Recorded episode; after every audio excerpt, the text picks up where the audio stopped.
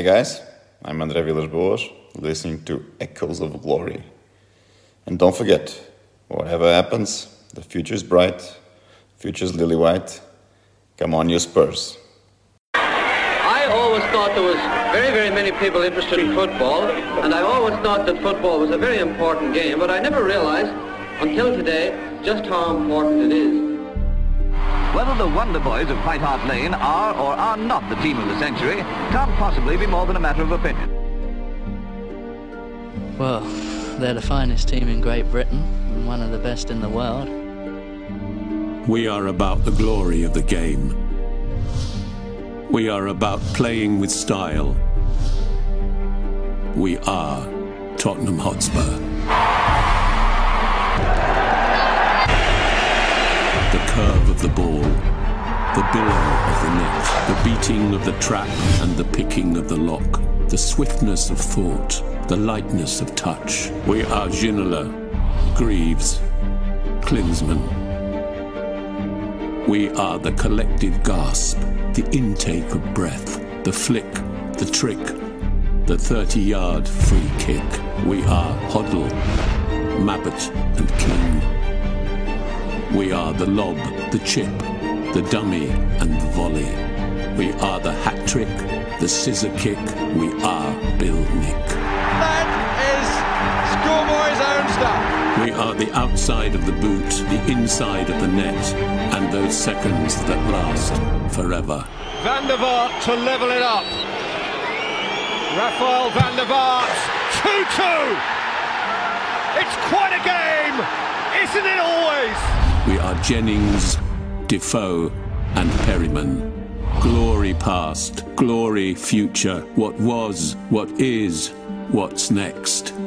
We are Blanchflower, Ardiles, and Bale. We are about winning with a flourish. We are about winning with style. We are about the glory of the game. Daring to try, daring to risk, daring to dream. To dare is to do.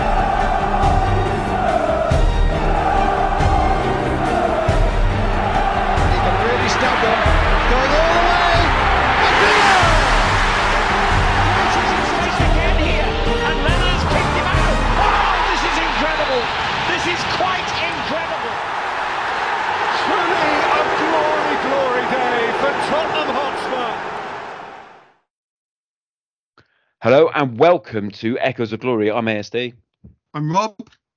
I'm Giles. and here we are. It's the day after the the night before. How how are you? How are you feeling about it all, Rob?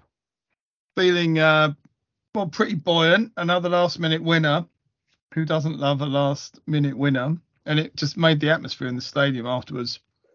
I mean, just electric, to be honest. I didn't think I'd seen an atmosphere in the stadium like it had been uh, at the Sheffield United game. Um, and I thought the atmosphere yesterday was uh, even better than that at the end after the final whistle. To be honest, it was just absolute elation.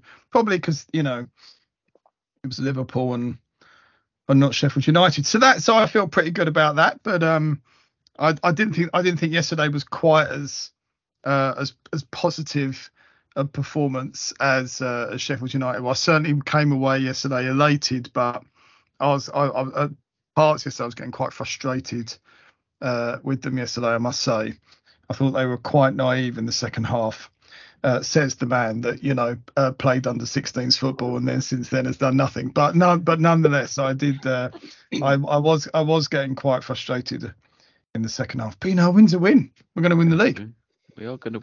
I'm glad you said it because I was going to bring it up. but I think before we start, we have to um, say a massive congratulations to Luis Diaz. It was an excellent finish. Um, I think they should they should let him put it in for goal of the month. it's such a shame. I've enjoyed seeing the Liverpool fans. They said the game must be replayed. oh, I know. Yeah, that's how it works. Did I've you see that poor sod who had his acca ruined by Diaz not scoring? Do you see that? What do you do? Because like there'll be people who won off the back of us winning, so you can't, you know, you can't award him anything. But God, poor fella. God, Couldn't have happened to a nicer club. Oh no, I looked up the well definition said. of uh, victim mentality, and there's 11 signs of the victim mentality. Um, let's see how many of these we can tick for Liverpool fans and all football fans, all media football fans at the moment. Number one, constantly blaming people for other uh, other people for situations for feeling miserable. Tick. They possess a life is against me philosophy. Tick. They think others are purposely trying to hurt them. They're cynical or pessimistic. They feel powerless to change their circumstances. They enjoy sharing their tragic stories with other people. They have a habit of blaming, attacking, and accusing those they love for how they feel. They're constantly putting themselves down. Not that one.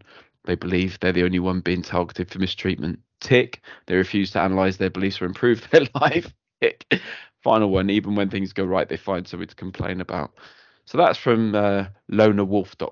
So um, Thank you, lonerwolf.com. We can definitely see that in Liverpool. Uh, Rob, the red card, no, not the red cards, the the offside. How did you feel about it when you saw it live, and how much signal was there in the stadium that they, it was offside and there was something to be angry about? So I um, sit uh, in block 416, which for those uh, of you that don't know where that is, that's not the south stand, it's the um, northwest corner. So actually, my seat is, you know, they always take that, those photos of the stadium that look down and across the stadium towards the south stand. That that could be taken from my seat, to be honest. So I didn't get a great view of it. Mm. Um, I couldn't tell if it was offside or not. I thought it was a great goal. Yeah. It was a great finish, and I thought it was a great goal. In the stadium itself, um, there was a bit of a sigh, frankly, when the goal went in. Nobody um, thought that it was offside. But interestingly, nobody thought it was offside, but the linesman flagged and Klopp. Everyone leapt out. All the all the Liverpool bench leapt out of the um, off the bench, which I said. And Klopp pushed them all back. Like he instantly, he wasn't like that's not an off that that's an onside goal, and he didn't really complain. None of the Liverpool bench really complained. So I think they probably didn't get a great view of it either. Then the the screen flashed up and just said checking for possible offside. It didn't feel like a very long check, less than a minute. Um, and then the referee, um, you know, pointed for the goal kick and or, or whatever it was, and um, and that was it. Um, and I, when that happened, I got I get quite a good view of the benches, albeit I'm looking down on them. There was no mass protest at, at, at, at that at, at, that time, and you know it was it was just a part of the game. I didn't realise it was such a big thing. I was I was driving home to train show yesterday, so I took the car. I was driving home, and then it came up on the radio, and it wasn't until that moment that I even knew that there'd been a problem. So, gee, do you think they made it worse with PGMOL coming out after the game? Do you think that stoked the fire, or why do you think there's been such a fuss over this? I don't know if it stoked the fire. And to be honest, I don't think we can blame them from coming out and holding their hands up because I feel like we we should expect them to do that. We should expect officials of all shapes and sizes to come out and justify decisions, or at least say when they when they got it wrong. So I don't know. I think the stoking of the fire tends to happen quite frequently by the likes of Sky Sports and media and the coverage. So you've got folk like Gary Neville who on one week will say Nketiah's foul on Vicario shouldn't have been a red because he didn't connect and yet at the same time the the yellow. I know we're not talking about the the, the red card um, on Bissouma, but he did connect, and so I find the contradictions that you you you hear in commentary and punditry most frustrating. So I don't I don't know. Look, I think they should have apologised. I think VAR is a massive issue, and we've spoken about that at length. I don't think it's made things better at all.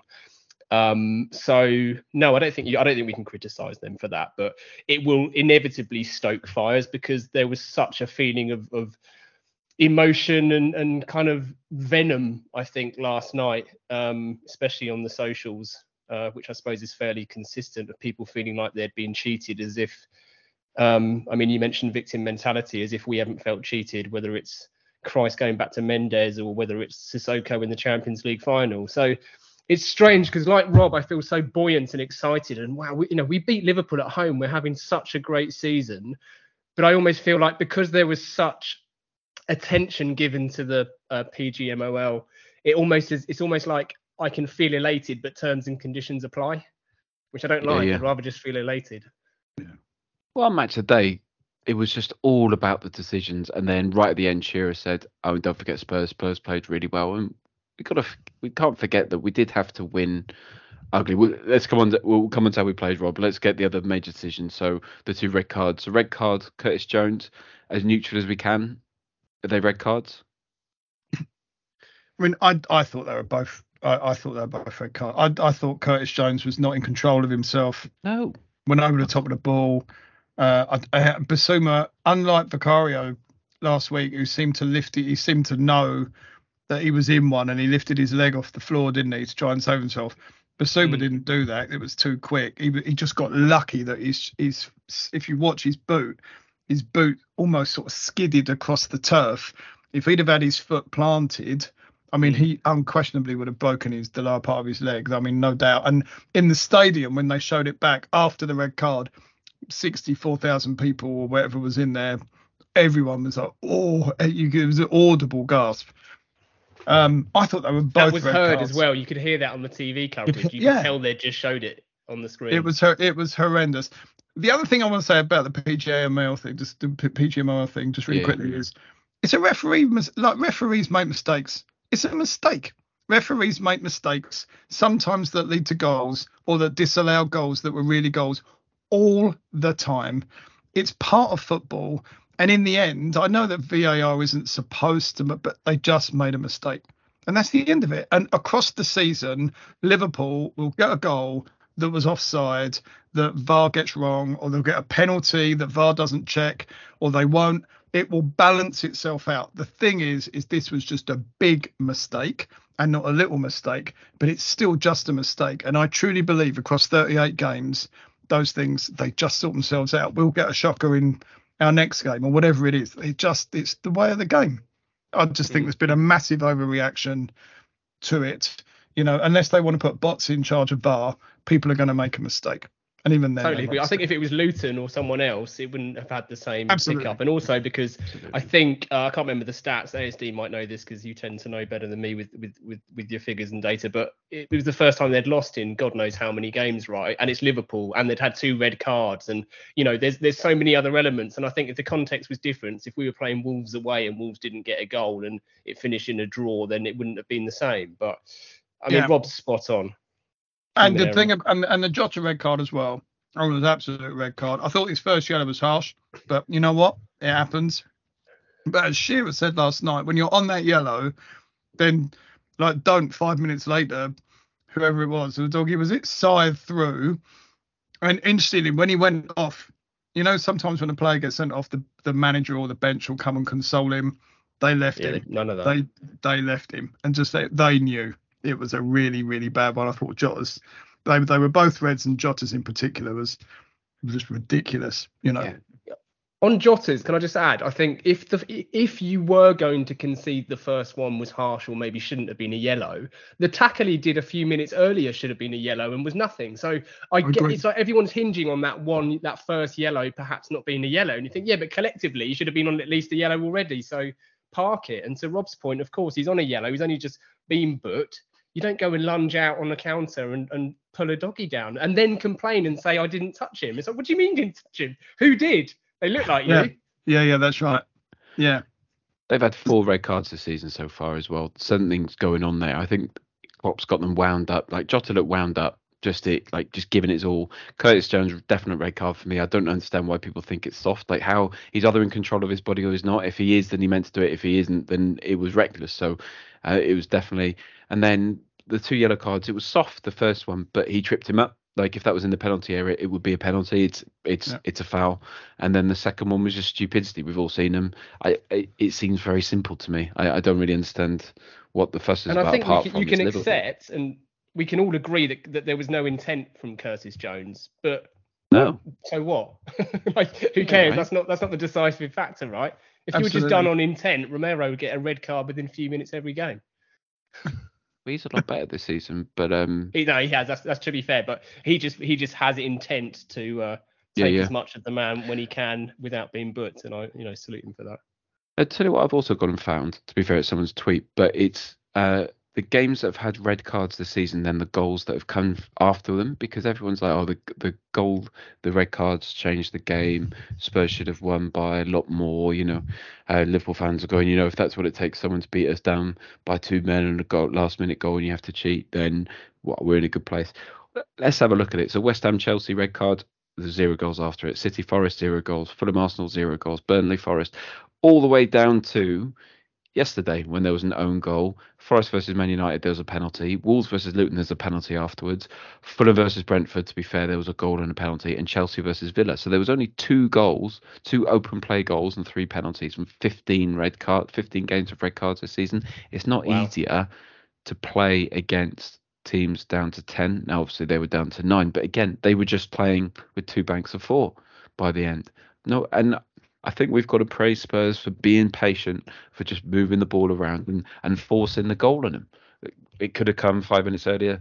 It was a bit frustrating because it did feel a little bit toothless. But they had it, this is Liverpool, the European champions, not that long ago, who are defending for their lives. With, to be fair, one of the best goalkeepers we've seen come to Spurs in a long time. I think he's one of the best goalkeepers in the world. Some of the saves he made were yeah. unbelievable. It doesn't yeah. soothe any of their wounds right now, but to be yeah. fair, we did what we needed to do. We forced the goal he's a fantastic keeper. And actually, you know, annoyingly, I take my hat off to the you know front three and their their counter attack because almost every time they attacked, especially with Salah, you felt like they could score. Even when they went down to nine men, I was doing what you both know I do quite a lot. I had my one of my Aussie brothers was doing shift work, so he was up at whatever it was three in the morning, and I was relying on me for updates and and so on and so forth and he was just on edge, so on edge because he was he was getting text commentary like kind of old school Ceefax style, plus my video updates and stuff on WhatsApp. And um, yeah, he was he was he was just on the edge of his seat and he was hating it. And then I but then I didn't apologise because I felt like yeah I'm hating it too because we should be we should be another goal up at least by now. And I know there was a few groans or that feeling of you know people being frustrated in the crowd, but it's because Liverpool looked so threatening on the counter. They really did. Yeah, they did. I was surprised that I mean, the, there's uh, uh, the guy that I sit next to um, on the 90th minute before extra time. He said, you know, you watch Liverpool going to go score here. Like we haven't been able to get it done. So everybody was really on edge. I think that I was surprised that when they were down to nine men, our substitutions were Skipp and Davis. I was really mm. surprised by that because I mean, as I've said on here so many times you know, I have literally zero knowledge about any any of this stuff. So who am I to question Postecoglou's decisions? But surely with nine men, we don't need four at the back, do we? Um, why on earth didn't they play an extra midfielder, take one of the back four? Like I didn't get it. We could have really gone, really, really gone for it. But we just kept a quite traditional shape, played the same way. Um, and yeah, they interestingly, when they were uh, in the stadium at least, 11 v 11, I thought it like what it was such a great game, end to end. Um, really nervy, particularly some of the passing out the back. Oh my goodness me! But really great game. And then as soon as they went down to 10 men, and even more so when they went down to nine men, it's almost like it sort of discombobulated us a little bit. And yeah. we suddenly our movement wasn't quite as sharp. We weren't knocking the ball around quite as quickly whether that was complacency or don't worry, we've got this, or maybe it just ruined the rhythm. I'm not sure, but they definitely played at a slower tempo when Liverpool were down to nine men than they did when they were fully strength, which is weird, right? Why surely it would be the other way around, but for whatever reason, it wasn't. But hey, they got the goal. They made, and they made a point on commentary about that, Rob, actually, because I was thinking the same thing. It was as if that, especially the moments, and you talk about the passing out from the back. There were times when the the tightness and the limited space available to do what they effectively did numerous times to to kind of get off, get out the the Liverpool press was was astonishing. And when when we were up against ten and then subsequently nine, someone in the commentary team, and I'm pretty convinced it wasn't Neville, said something along the lines of, "It's as if they're everything they've been drilled in all week and training on has been obviously against 11 men. So the fact it was against nine almost completely threw them and they couldn't take the mm-hmm. advantage because Liverpool weren't where they were supposed to be. And it kind of makes sense in in a weird Does. way. It does. Yeah, that, that that actually does. I hadn't thought of that, and that does that does make sense because the tempo. There's no doubt it changed. They were slower in their in, in their Yeah. possession, which led to um, certainly me. My son was, you know, we're going to get it done. Don't worry about it. He's forgotten uh, last season already, but I was slightly more sceptical. But yeah, in the end, a great finish. Let's talk about the first goal then. Son's goal. He's a fabulous striker. He's similar to the Arsenal goal last week, where he's he's sort of in the middle of a couple of players and just delicately turning it in. What a pass from Maddison. Richarlison looks better on the left. Yeah, Good Tottenham goal. Now this is what we can expect. But Yeah. Maddison, Jesus Christ, what a player that boy is. He was so good yesterday, running into little pockets, getting into little spaces. He didn't go quite as deep, I didn't think, as he had as he did the previous week. But I mean, some of the little through balls and some of the space that he found. Yeah, I mean, he is absolutely on another level at the moment. He really Yeah. is. I just got that. I also I did get the sense they got to try and patch him up a little bit. I'm not sure how fit he is. He didn't seem to be moving that well in this, towards the end towards the end of his time in the second half. I didn't think. So I, d- I don't know if he's carrying a couple, but that's a bit of a worry. But I mean, yeah, as you say, ASD, what a, what a player! He's in such form. I mean, Yeah. did we expect him to be this good? I, I'm not sure we expected him to be as good as he is because there can't be many better attacking midfielders in the in the league right now. I don't think there is. One of my mates is a big Leicester fan, and he was, you know, he was telling me he's been telling me he's this good for a while now, and it's one of those things that you don't see it in, you don't see it with the same eyes, and also you assume if it is as if it is true, you're going to see him do it in an England shirt, but the, you know, the biases and all sorts of strange selections that Southgate seems to make, plus the abundance of, of talent in the attacking kind of areas, let's be honest, has probably hindered having that kind of visibility of Maddison. I think one thing is is knowing how good someone is, and you know, I know Gary Lineker has been incredibly vocal, maybe because of his Leicester roots and so on and so forth for a while about Maddison, but it's but that's only part of it. The other part of it is how quickly you develop, and whether you reference people like Luka Modric, who took a couple of years to get used to the physicality, or even Yves Bissouma, right? We knew he was a talent, but it's taken a year of um, a year of whatever we can describe the year, the first year he had under Conte, to then be put in the the right conditions to flourish. And I think that's what surprised me the most. Is more the speed he looks like he's been there for years, which is wonderful, right? It's, that's happened across the board, hasn't it? It's it's weird how quick like Udogie is such a fantastic player, Udogie is incredible, incredible, isn't he? but you can He was go across the back. yesterday. uh, How yeah right? How quickly Vicario is settled in, Udogie, Van der Ven, Sarr. Really, if we call them his, his first season, like, they're all just kicking on. Porro looks like a different, a completely different player now. Romero is a different player. He's got, I think, given him the vice captaincy, he's given him his level-headedness, and Yeah. suddenly we've got balance across the field. The the thing that will stop us will be the lack of depth on our bench. If Hundred if percent. if because Yeah, yeah. we've you know because if Maddison goes and suddenly what do we do? Because suddenly that'll mean what Son goes back, Richarlison goes up front. We put Solomon or Brennan Johnson out wide. Suddenly that balance is a bit off. If Bissouma is out, Skipp is okay. We've got Bentancur coming back, but if Udogie goes, Davis back there, we have to play a completely different way. You know, suddenly we've got problems, which is where Liverpool don't, and it will be ourselves that the problem. Mm-hmm. But then on the flip side, we've got one more game. Um, we're playing Luton next week away. Then we've got two weeks off. So all these injuries should, we shouldn't get stress injuries. Is what I'm saying. I, I, I think Yeah. every Premier League team has got its talis, its talisman. So, Mm. for example, City lost at the weekend. No Rodri. They looked pretty ordinary, didn't they? I watched the highlights anyway on Match of the Day.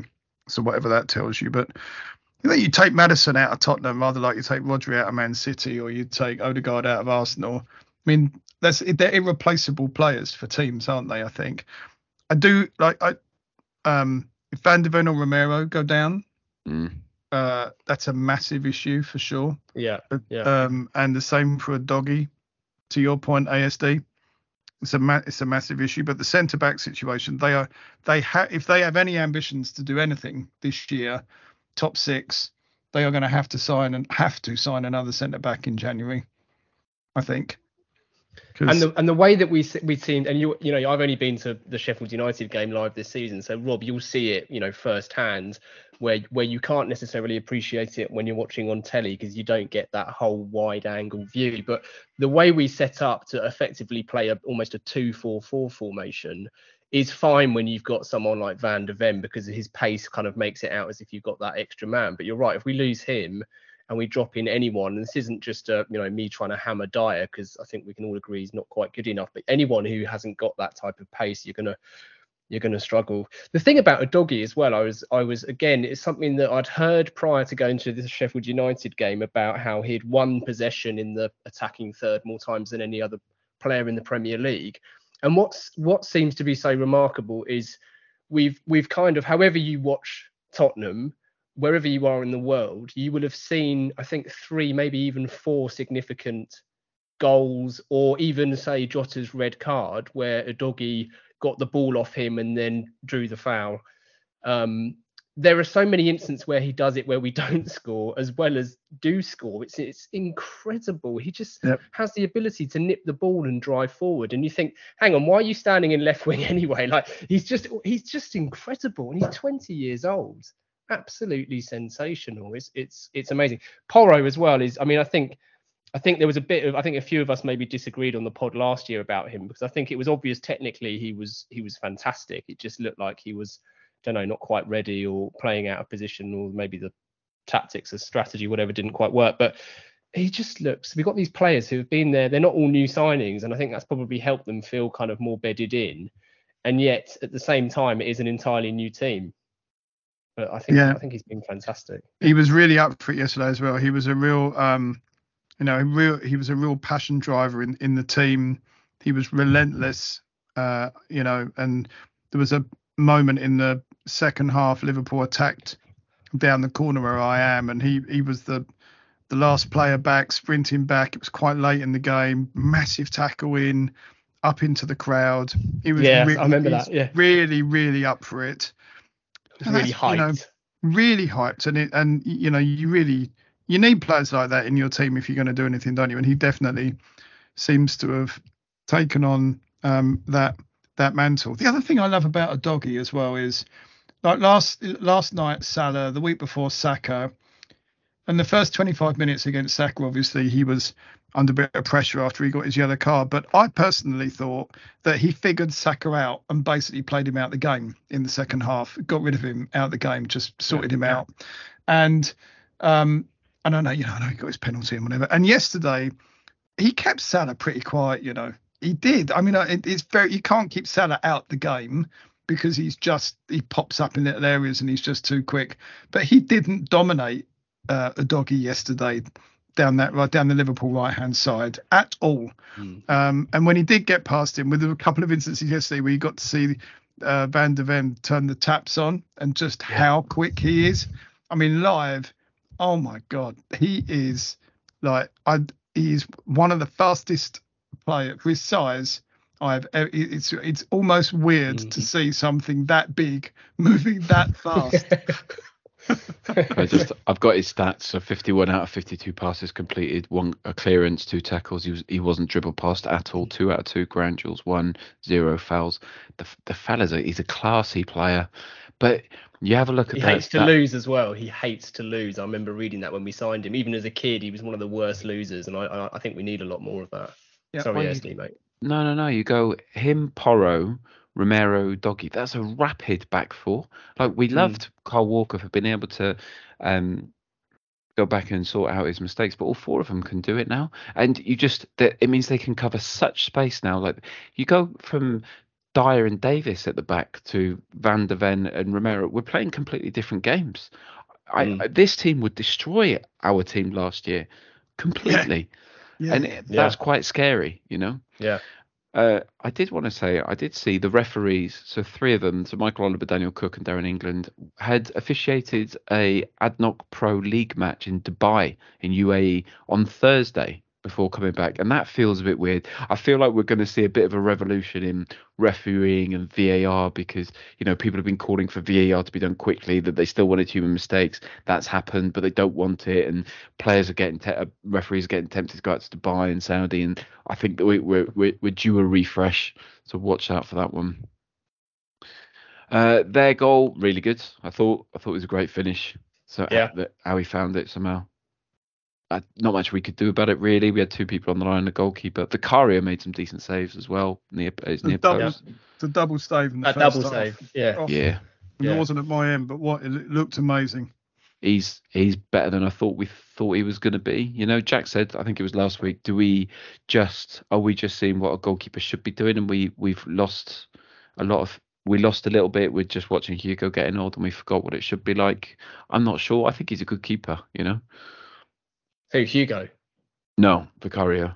Oh, sorry, Mike. Yeah, the thing is with Hugo, it was so gradual you didn't see it. It's like the frog then all of a boiling a sudden- frog in it. Yeah, it's What? exactly that. It's a bit racist. He he blends. Uh, It's not racist if it's getting the French.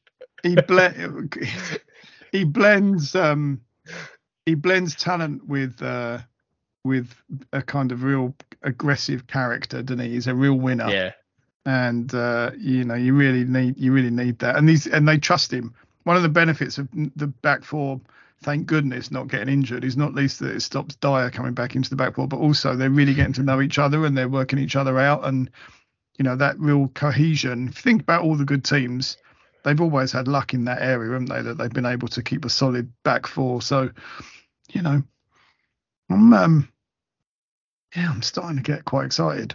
Oh, so the, the attitude and that feeling and momentum and the spirit and all of the all of that good mentality stuff that we were so lacking last season. And I, part of me thinks it's so pronounced because of how poor it was, and these things are always relative. But the other part of me accepts that actually I don't think it could be much better than it is now anyway, regardless of where we've come from.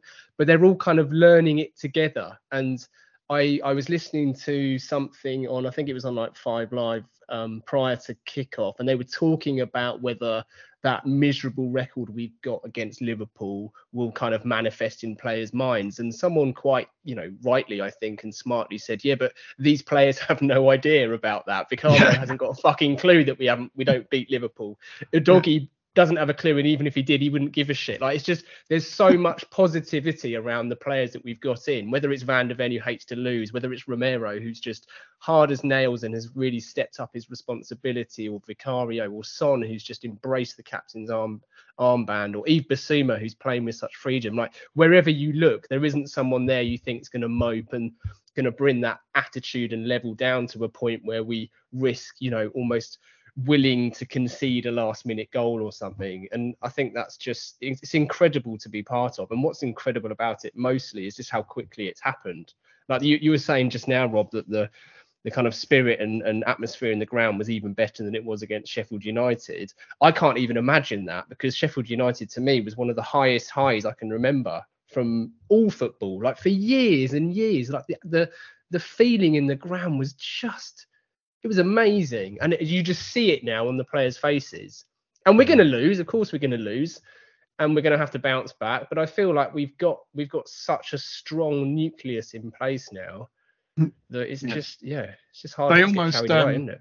This sounds bizarre, but they almost like part of their journey and you know of coming together as a team. They now they almost need to lose, don't they? Now, so that they can bounce Mm. back and they can figure that out. But um, or everyone off the bench again yesterday at the last minute goal. All of them, all the subs, all the coaches, everyone ran down the touchline. Um, yeah, it, uh, you're absolutely right about the feeling. It's um, almost we're celebrating three points too much. You know, It- we we need Yeah. to celebrate. We need to celebrate big, big bigger things. Um, so someone said to me the other day that it's almost like last year Conte was saying to some of those players, I know some of them are new, like basically you're not good enough, so therefore we've got to play like this. And this year, Postecoglou is saying you're so good that we're going to play like this, and and this is purely how we're going to play. And they bel Yeah. and they and it's you know it's called leadership, isn't it? Like he's he's he's he's a leader. He's brilliant, and He's man, and and they're all buying into him, and so and quite rightly too. Who wouldn't? Who would? There's a bit that you're right. You're totally right. There's a bit of a connection to the way the players don't look back and go, oh, you know, we haven't won against Liverpool because they he, he's come from outside. He's had to work the hard way, doing it his way. He isn't just a Premier League manager, and this is the way it should be done. It's this is how I'm going to do it, and this is the and yeah. it's going to work because it works. I think a big part of this as well is is you know Son being captain, losing that striker who and everything Harry did was always compared to the past, compared to, you know, it's all about him, him leading Tottenham is all about him and his goals. Now it's about Tottenham. We don't hear about one player more than others. Like we hear about Maddison, but we hear about Son and we hear about Bissouma. And I think that's a massive part of it as well. We, we've spread the focus to everybody and to mm. everybody's mm. benefiting. It's not a one man team. And that's yeah. a fantastic It's never thing. felt more like a collective, has it? Yeah. No. Absolutely. And I just can't wait to see how we play teams. Like we've got Chelsea in four games time. I'm not that interested in it, but we've got Villa. That's a big one now. That's big really game. exciting. That's going to be tough. We've got Villa, City, West Ham, Newcastle. So West Villa, 25th November. Then a week later, it's um, City. But then we've got three games in a week with West Ham, Newcastle. All three of those. Last season, I'd be bricking it. But now I'm just really excited to see how we come up against them really excited. And then Luton, I think it'd be good to see Tottenham put a team to the sword, just go out and get mm. loads of goals. And I think we can do that against Luton away this this weekend at Kenilworth Road. We'll, we'll go top of the league for a few hours at least if we do. I mean, how yeah. mad is that? We'll be eight games in. We haven't lost a game yet. Are we the only us and Arsenal the only team? Arsenal. They play Arsenal. City though, so hopefully that will um come tumbling down. That'll be good. It's just it's just a good time to be alive. It, it we're now at the opposite edge of where we were last season, where we're just saying the same things over and over again, but it's completely different. Uh, what Liverpool players would you have in this Spurs team starting? So Salah instead. Which of the Liverpool team that started yesterday would you have starting for Spurs? So I, I might choose Salah instead of Kulusevski. Well, I would, All or Richarlison to be yeah, fair. Yeah, you'd have to. You'd have to. Probably the keeper. I mean, I think oh, yeah, the keeper. Not, that's fair, yeah. Alice, Alisson and Salah, yeah. I thought um, Matip had an excellent game, ignoring his, his own goal, but I wouldn't swap him for Romero or Van de Ven right now. No. Um, I was quite impressed with. I know he only came on for the last 15 minutes, but I was quite impressed with Graven. What's his name? Graven. Gravenberch. Birch. Ryan Gravenberch. Yeah. He was quite. I thought he he looked quite good when he came on. Um, and they're um their new fella. Um, I'm just looking up his name. Sab, Sab Sabitz. No? Yeah, Sub, he was he was um, really good actually. You can tell he's a you can yeah you yeah. can tell he's a he's a proper footballer, isn't he? So I probably you know, him over Sarr, yeah. Well, yeah, he, I wouldn't he, turn turn him down, but he did um twice. I, I, saw some stats on him. I'm not the stat guy. I just I read a lot about it, and it seems to be the, the little hole I feel. But he, if you keep if you keep telling yourself that, does it make you believe it? um, it was a compliment anyway, mate. I, I didn't mean your, you know. No, no, no. But he did. Um, he's doing twice as much work as Henderson. Basically, he's doing twice as many sprints. He's, he's covering far more ground. I think yeah. that that's the difference they're seeing from him. Uh, yeah. Do you remember? So the last time we beat him was we beat him four one. I think didn't we score like three goals Wembley, in the it? first half? Yeah, it's, it's, the only. I had my season ticket then. It was the only game I didn't go to that year. I think I at the Premier that. League I was away. Um, yeah. We scored early. Harry yeah. Kane and Son. Dele scored that late goal, didn't we? I had scored at that point as well. I do remember. Do you remember much about that team? Can you can you name the team? Didn't Lamela score as well? Did Lamela score? No. Is that? Are you thinking of that Man City game where we won four one? Oh, I am. Yeah. Because the anniversary of and that it was in quick succession, week. wasn't it? I think we got two or three in the space of about 10, 15 minutes. We got three, yeah, in that game. Three, yeah. I'll just tell you the team now. So Hugo Lloris still at the club. Alderweireld, Sanchez, Vertonghen, Trippier, Eriksen, Winks, Dele, Aurier, Aurier on the left, Kane and Son up front. And they had Coutinho, Firmino, Salah, Chan, Henderson, Milner, Moreno, Lovren, Matip, Gomez, Mignolet. So they, they actually have more players still there. So Salah, Matip, Gomez, we in for what got Son. We we got them kind of at the it was in the first third of Klopp's transformation, wasn't it? He hadn't quite got them, yeah. got them ready, and they hadn't quite shifted some of the players at that point. I do remember no. that game though. Obviously, I couldn't remember the team, but Yeah, that was a good. That was a good. That was 2017. I did a Google like major life events that have happened in the last five years, and it really depressed me. yeah, don't do that. No, uh, Luton Town. Sh- should we expect anything other than a win? I mean, no, I mean we need to be the games like this. You're right. We need to be scoring by a decent two, three margin. Surely. I don't care how plucky they are. We should have, you know, the players and the talent and the system and the mentality. It's the mentality where it can come unstuck when you play these sorts of teams. But we've just been, you know, waxing lyrical about ours. So, you know, it's every game is a test, right? And it'll be interesting to see how they play and whether we do something like a Newcastle against Sheffield United and we do put them to the sword, or if we, you know, take it easy after a couple of goals margin and rest players. I don't know. I, I don't know. I just hope we don't take. I hope that I hope we don't make any assumptions, and I hope it's not like the cup game against Fulham, but I just mm. can't see how it could be. We've only won one in our last 10 against them. I mean, the last time we played them was 11th of March 1992, so it's it's been a little while, but we've drawn, lost, drawn, lost, drawn, lost, lost, drawn, lost, and then won on the 21st November 1987. So a while we, ago. We, we, they don't I mean, still play I, on I, that dodgy Astro, do they? They're on proper grass now, aren't they? But I, I was yeah. astonished they beat Everton. I know Everton are absolute, you know, in yeah. absolute dire. But when I saw, I think I saw them on what game were they in a couple of weeks ago on the telly, and I thought they just, I couldn't see how they were going to win a game. They look so bad. Mm-hmm. So if we don't go there, and you know, then there's something wrong. We need to. We, I'm. I am absolutely sure as I can be that we're going to go and thump them. I hope so. I, yeah, yeah. It was good to say. Can I just say? I forgot to. Probably should have brought this up earlier, but it was good to see that Ashley Phillips is on the bench ahead of Eric Dier. Yeah.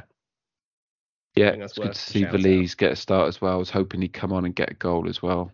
Didn't he is yeah. huge, Veliz. Yeah, he is. Yeah, yeah. He's, is he? Re- he's a big lad. Yeah, really. Like he's tall a, he's an, yeah, tall, well, tall, yeah. broad. Stocky. He's a yeah. he's a he's a real he's going to be a real handful if uh if they can get him going, get him fit and playing.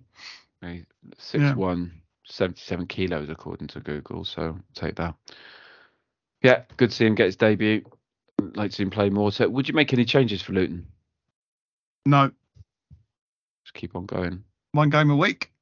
Game a week. I'd still. Yeah, I think if it was more than one game a week, then you could argue the case for it. But Johnson, if Johnson's fit, would you get him in, or just keep Richarlison there? I'm getting a bit worried about Richarlison. I know he had a couple of good plays, but he also made a couple of errors.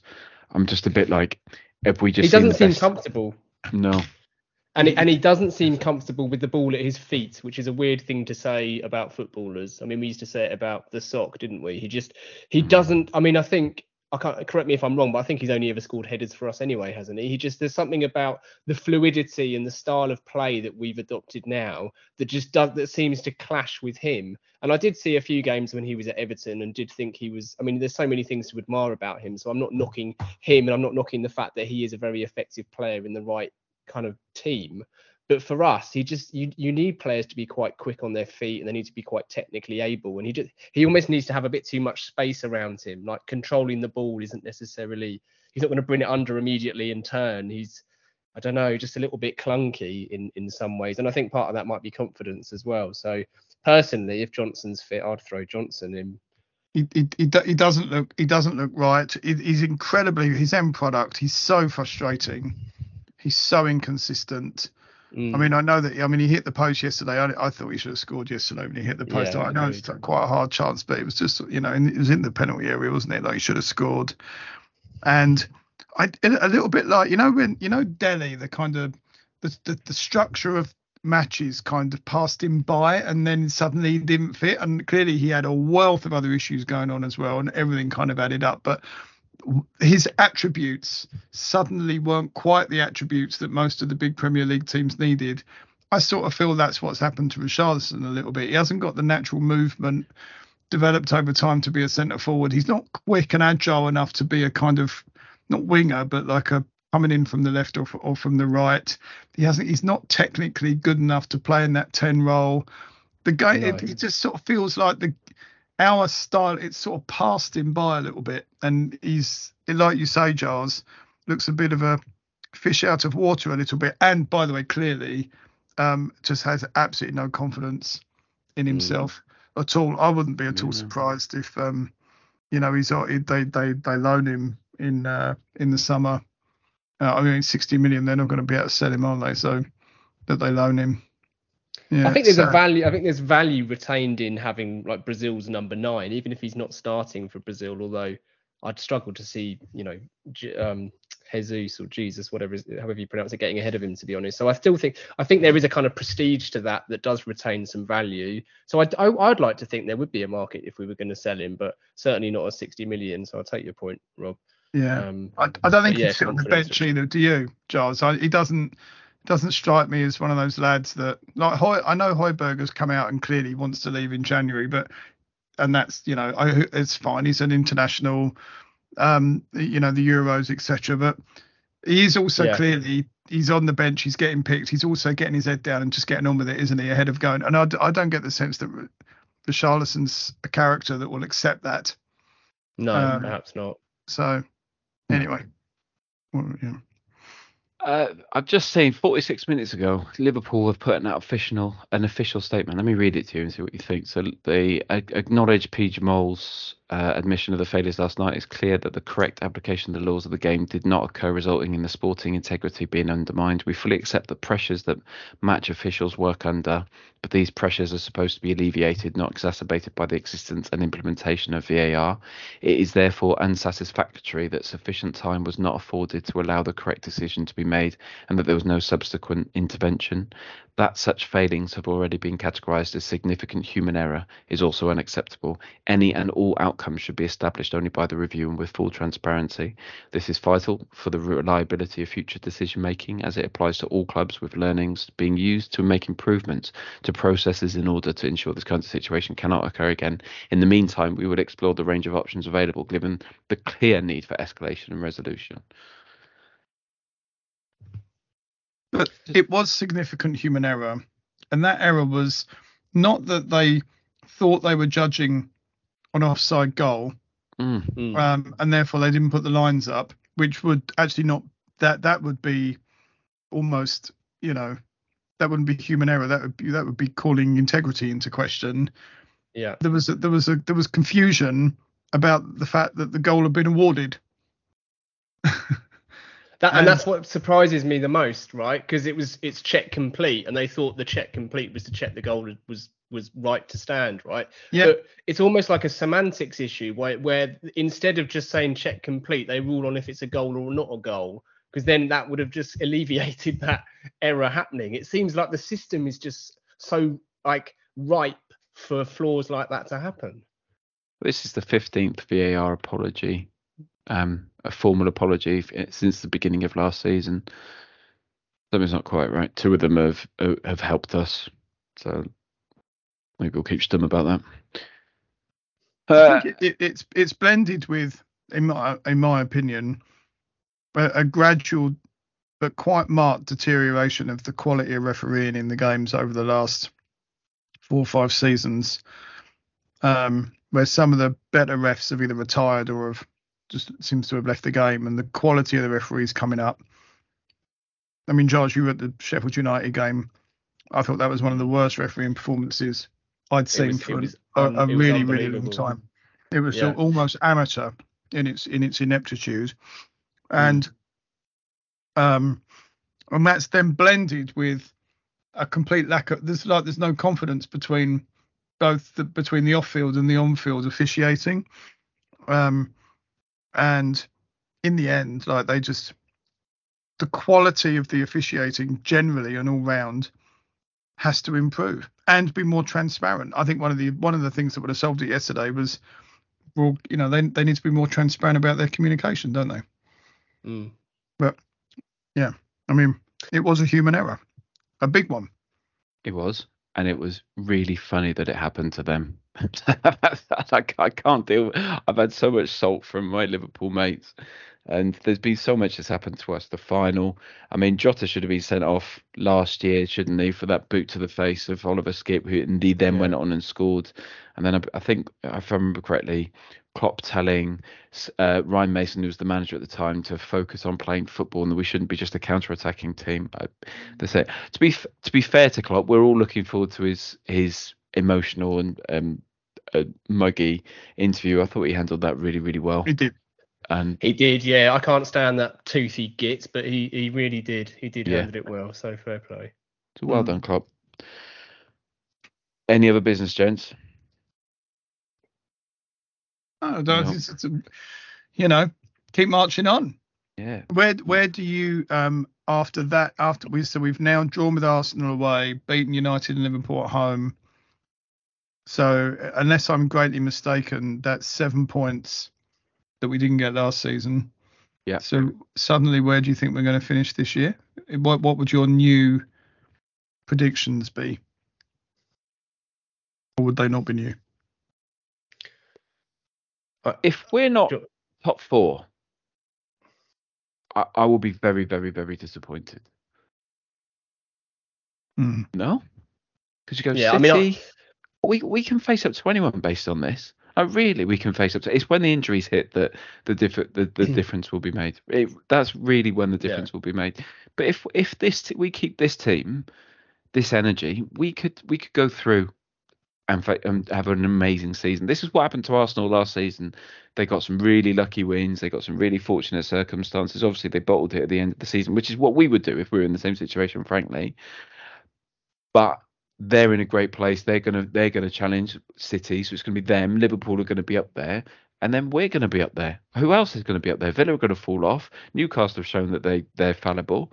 Who else is gonna be up Yeah, there? Brighton are getting found out a bit, aren't they? That's Yeah, funny. United are dreadful. How bad are United, Man are- United? United are so so bad, but there's so many legacy issues there that's going to take them a long time to weed out. If you look at the salaries that some of those players on, I mean, Sancho's been kind of whatever the word is, um, Ousted. situation with ousted. That's it, and he's on what 350 to 400 grand a week apparently. I mean, that's just just terrifying amounts of money that are just going into bad attitudes and ill discipline. I mean, a phenomenal footballer, and I've said before, certainly to you, ASD, that a mate of mine who's just basically just obsessed about this kid since he was about 12, sending me videos when he was in the academy saying, "You wait for this. The closest we've had to Ronaldinho in this country." And and yeah, on, on talent and ability. And when he was at Dortmund, there were times when I remember just being so excited about this young English lad. But if he's got a head on him like Ravel Morrison, and maybe he doesn't, right? Maybe he isn't, you know, a bit Adel Taarabt and all these players. But at the same time, there does seem to be a consistency of players that go through United, get inflated salaries, like Jesse Lingard is another one that just don't seem to. Maybe they have that wrong. They don't have the attitude to allow them to remain focused on on professional sports, and they'd rather go and big it up in Dubai every weekend, whatever it is. Like they just they don't have that Roy Keane mentality or that ma- mentality they need to succeed. And I think there seems to be so many people that fall in that category at United, which sounds, I, I- you know, I accept that I might be wrong on that. So I don't want to sound like I'm being too absolute about things, but I feel like there's a lot going wrong there at the moment, and it's going to take a long time to uh, to fix. But yeah, if you have a look at the, the top, yeah, like the if I the top salary rankings right now, De Bruyne on the top, 400 grand a week, if, you know, what, fine. Haaland, 375 grand a week, cool. Salah, 350 grand a week. But then you get into Man United, Casemiro, 350 grand, it's a lot of money. Varane, 340 grand. Is he the best defender in the league? I'm not sure. Sterling is the sixth highest paid player in the Premier League on Yeah, 325 Sterling's on grand. high, yeah. What is that? He's on Where are you getting these figures from, ASD? Because there was a there was a podcast from um, the Athletic last week, and they were saying that actually um, Man City accept that Haaland's more on, more than De Bruyne, but depending on who you believe, that figures anything between 400 and 900,000 pounds. Like the it's astronomical how much he's being paid. And similarly, Salah's agent has come out recently and said he's not far off a million pounds I saw that. um, so like, and, and again, yeah, let's let's assume that at least thirty percent of that is bullshit. Well, that's still seven hundred grand. Like, I don't know. I think some of the figures that you that can be found online actually are, are probably nowhere near the truth. Or when you maybe when you account for bonuses or you know an extra fifty grand for putting their boots on per game, whatever it is, it's much much bigger. They basically Yeah. got Haaland on a free, didn't they? They paid 80 million for him or whatever. I mean, they, it's effectively Right, a yeah. Didn't they? Yeah, and the Salah thing, I looked into that was like including the Pepsi deal and things like that as well. So that is, Fine. Yeah, yeah, yeah. I mean, it was literally the first website that I googled, and it Yeah. looked a bit financially. So who literally who knows, and who knows, like if that's where they get weak, then what the bonuses are, what the you know Yeah, all of that sort of stuff. So yeah, you're right. It's it's a really really rough estimate. But the point is, Man United are massively massively overpaying, and if you're looking to buy it. Why would you? Uh, why would you go and you go these underperforming millionaires? And I saw Chelsea in the week. One of their co-owners went into the um, dressing room after they lost in the midweek, and you go, that's a shambles. It, it still annoys me that people aren't holding Chelsea to a higher standard after how much they paid and how much they're paying for players. Like it, it, it's an utter disgrace. They should be miles ahead in the league, and they're just not. What, what's it, astonishing about I mean, Chelsea's last season, one of their major issues was that they hoovered up in the transfer market and caused themselves a massive cohesion problem because they bought too many players. So we're like, yeah, yeah, yeah, no, you're absolutely, I can see that. And then in the summer, they went and did it again. Right. right. It's like, I mean, keep doing that. It's great. Like, I personally am finding it really quite amusing. But what are they, what is going on? And look, uh, uh based on absolutely nothing, but something's not right there. I, do you know what I mean? I don't mean on the football side. I mean, something's going on there. The fact that they're spending so much money I don't know what it could possibly be. I'm not making any suggestions about what it could be, but there is something non-football related going on there that just doesn't feel quite right. Yeah, yeah, it's the, weird, isn't it? Yeah. The, the, hard thing for them is they've lost their identity as well, right? I know a few Chelsea yeah. fans who are okay people, and it's just hard for them because they've lost yeah, their identity. Now, there was a time Emma was like, my wife was like, oh, you know, I've made this friend in the playground. We we should hang out with him. You know, he likes football. I was like, okay, who's he support? Uh, Chelsea. No, I will not meet him because he's probably an awful human being.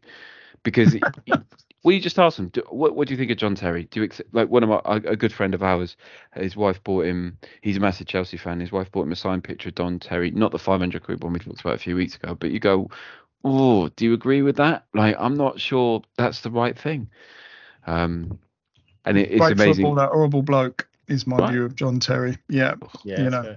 Awful human. Being. I think going back to top to the, the uh, end of season predictions, I think both ASD and I said fifth. I think we both agreed on that, didn't we? I, I had a head start though because I joined the predictions a week or two yeah two in. But I, I don't, I don't. I mean, yeah, maybe fourth, maybe fifth. I, I, I just feel more confident saying fifth than I did previously, and that's just assuming there will be an injury and assuming that at some point the bubble is going to pop a little bit and just allowing for a little bit of unluckiness to um, find its way into our results too. But top five, you know, is highly likely to mean Champions League places, and so fine. I mean, brilliant. I mean, I think I also think third is very realistic, but I don't know. I think aside from City, I think Liverpool annoyingly might pip us to second. The Goons, you know, they'll be there or thereabout. So I think third, fourth, fifth is up for grabs. So who knows? Game a week. Game a week. And I was and I was looking through the right? through massive difference. And I was looking through the team yesterday. I mean, I know it's a new team and a young team, but and we're always biased, aren't we? When it's your own team, you think, oh, these players, they're the best players in the world. But I was looking at it yesterday, and they have got a really good team there. And really with, a, good. With, with, with, some additions hmm. in January, maybe a couple of additions in January, would have a really good squad as well. And I feel like they've got this little bubble, this little window where that really good nucleus of good young players that in any other season, their agents would be into them about Champions League football, European clubs, and all that jazz. They've mm. got them for a season, a game a week, and I think they've got. And next summer, if they don't make top four, top say top five, uh, agents are going to be moving something like it's a dog. Like they're going to be moving those. So I think they've got a little window. I think they've got a honestly feel like they've got a with a game a week. Those injuries, they'll be able to manage those injuries as long as they can keep the centre backs going. And I think they can finish third. Yeah. Do you think it's too soon for them to be sketching out a new contract for Udogie? Uh, they need to. I think they depends. Yeah, I mean, I think after they, there's a couple of them that they should definitely, you know, Van de Ven. If if so, Romero. I want to talk. Romero. They've clearly got a little nuclear. Like they they are yeah. proper ballers. Those lads, I think. And mm.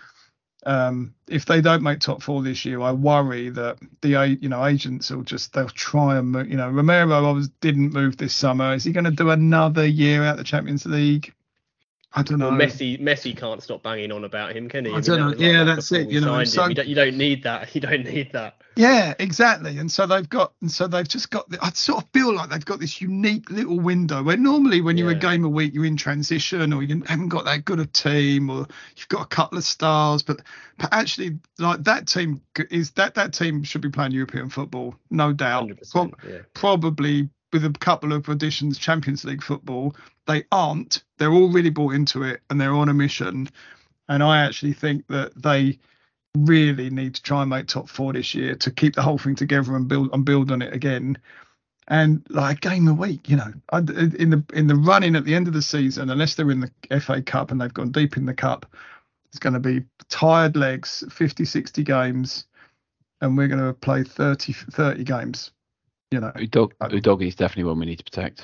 He's contracted yeah. till 2027, but you can see Real Madrid going right, just come and be our left back for 10 yeah. years. You know, or City, anyone, anyone, anyone, money. anyone. I mean, a, le- a, left back at that, he's got at least 10 years left in him at this. Right. He's going to get better too. So like, why wouldn't you spend 100 million on him? 10, 10 million a year to get him like pff, right. peanuts. Romero's yeah. till 27, so he's okay. But Bissouma, we only bought him on a four year. We've had him for two years, so he he finishes two years at the end after after the end of the season. So that's a problem, yeah. right? They, yeah, they, they they they need to make top. They I think they have to make top five. They should make top four, and they've got to protect some of those players. Otherwise, I can on they they started so well, and the players are so much better than I could possibly have believed that they would have been this quickly, which shows how good they are. Mm, um, yeah. That they'll they'll struggle hold that team together next year, and so they they need to progress. They haven't got the season of transition. They've the season of transition is finish top five. You must finish top five. I think I'm excited. I haven't felt this positive about them for a, a very very long time. Very very long time. All right, gents. Thank you. Thank you very much for your time looking forward to seeing you next week when we talk about how we we uh, what's the score going to be? Luton away.